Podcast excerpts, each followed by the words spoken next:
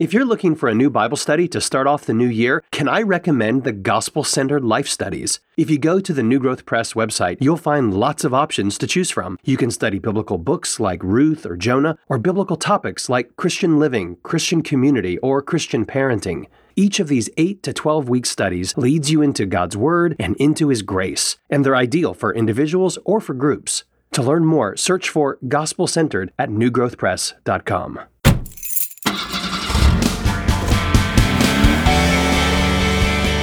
This is In the Word on the Go, the podcast where we look at one verse from God's Word for 10 minutes of your day. Welcome to In the Word on the Go. I'm your host, Champ Thornton. Whether you're listening by yourself or with the family, this podcast is here for you to spend 10 more minutes in God's Word while you go about your day. In each episode, I get to interview one person about a favorite verse from the Bible. And today I get to welcome Eliza Huie. Eliza is a biblical counselor, speaker, and author living in the Metro DC area. She's a contributing writer for the Biblical Counseling Coalition, the Journal of Biblical Counseling, and is the author of several books Raising Teens in a Hypersexualized World and Raising Kids in a Screen Saturated World. In addition to private practice work, Eliza also serves as the Director of Counseling at McLean Bible Church in Northern Virginia. She also serves as the Dean of Biblical Counseling for Metro Baltimore Seminary. Eliza and her husband Ken have been married for 27 years and have three young adult children and a new daughter in law. So, congratulations and welcome to the podcast. Thank you, Champ. It's exciting for me to be here. I enjoy listening to the podcast and um, and happy to contribute. That is wonderful. I'm so glad that you're able to be on today. And I am really looking forward to the verse that you have today. It's one of my favorites. So why don't you introduce us to it and read it for us? Sure. This is from Second Chronicles chapter 20, verse 12, and it's kind of in the middle of a story. So I um, I'll read the verse and then I'll maybe give you a little context to the story. Perfect. It says, "O our God, will you not execute judgment on them? For we are powerless against this great horde that is coming against us. We do not know what to do, but our eyes are on you." This verse is great. When I was first in ministry, I feel like this verse really resonated with me because I didn't know what to do. So, why mm. don't you set some of the context here? Right. Where do we find this verse in Second Chronicles?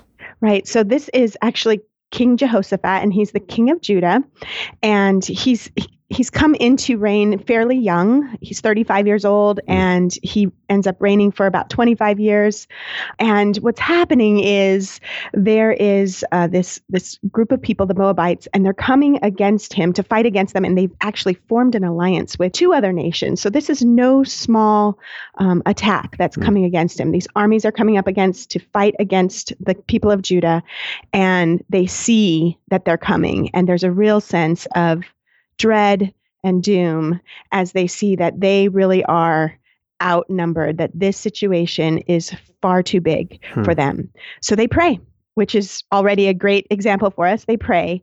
Mm-hmm. And in praying, they recognize the king kind of admits, like, we have no power. Mm-hmm. They really understand their powerlessness in this situation apart from God.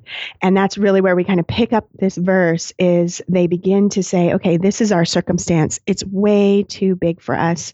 And so they look to God. And that's what you see in this verse is this prayer is we don't know what to do, but our eyes are on you. Wow.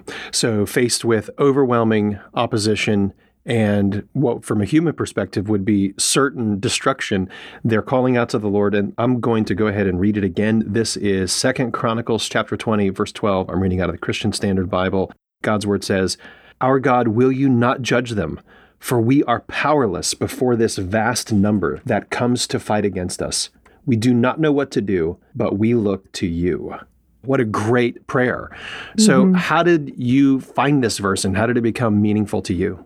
Yeah, so for me personally, this verse came, somebody actually shared it with me in the midst of a really difficult situation. And the good thing about how they shared it is we were both kind of looking at some struggles, some difficulties, and I was kind of seeking counsel, and there was no easy answer. And I think that's what's so helpful about this verse is hmm. we find ourselves in situations like that all the time where mm-hmm. there's just no easy answer. And so this verse was such a comfort to me because it in in many ways I look at it as kind of a it points us to other places in scripture where we see how God really wants us to just come to him and look to him and it reminds me also there's a verse in Psalm 32 I think it's verse 8 or somewhere around there where it says I will instruct you and teach you in the way that you should go and I will counsel you with my loving eye on you and hmm. so when I heard this passage in Second Chronicles it just kind of connected that this is kind of like divine eye contact that we're getting in the midst of our struggles. Like we can we can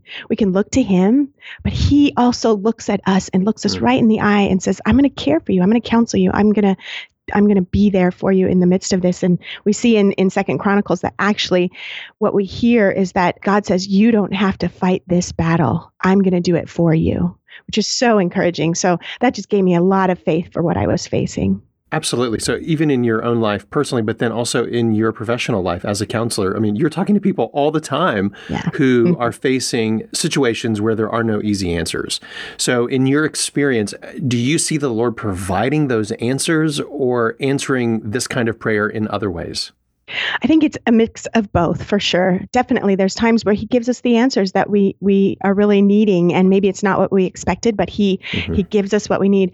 Like in this place, they needed deliverance and they got deliverance. Right. Um, but in other situations, it's just like I said, it's just that understanding that that he is that ever-present help in troubled times and we can look to him and even in that there is comfort knowing that even if it doesn't work out maybe the way we had hoped, he's with us in it it. Yeah, sometimes we bring a question to him, a problem to him, and we're asking him to answer that. But mm. but he knows what the real issue is and what the real question should be, and the answer he provides is the one that if we had all the facts that we would want, because he has all the facts and all the power. Yeah. So if you were explaining this verse to a 10-year-old, your children are older now, but when they were younger, uh, you're sitting in the living room or you're driving in the car with them and you were talking them through this, what would that sound like? Yeah, I think this is one of those situations where I think as a 10 year old, this is so applicable because how many times, as in my own life, being a child, but also raising kids, because like you mentioned, I, have raised three children. There just can be situations that just seem too hard. And as parents, we can look at them and maybe we see the bigger picture as God sees with us.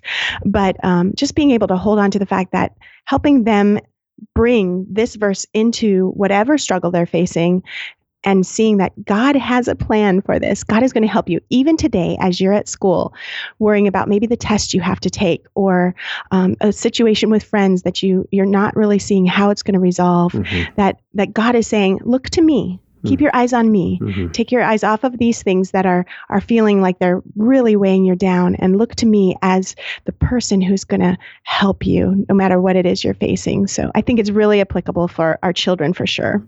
Yeah, and I love how you phrase it in terms of like, where are you looking? Where are you looking for help? What are you, what's mm-hmm. your what are your eyes fixed on? The problem or the Lord? That is so helpful yeah. because uh, you know, in the middle of a very complex situation, we can't keep all these complicated things in mind. But but where we're looking for help, that I feel like the Lord is uh, going to help us to remember. Mm-hmm. Sometimes we like to ask the question: If what would it sound like if you were to take this verse and turn it upside down, flip it on its head, so mm. we can hear what it's not saying, so we yeah. can better understand what it is saying. So so, could you walk us through that? Absolutely. And I actually think that is so important with this particular verse because the upside down message of it is what I think our kids and even ourselves, you know, we ourselves as adults are hearing all day long, which is hmm. I'm all I need. I can rely on myself. I know what to do.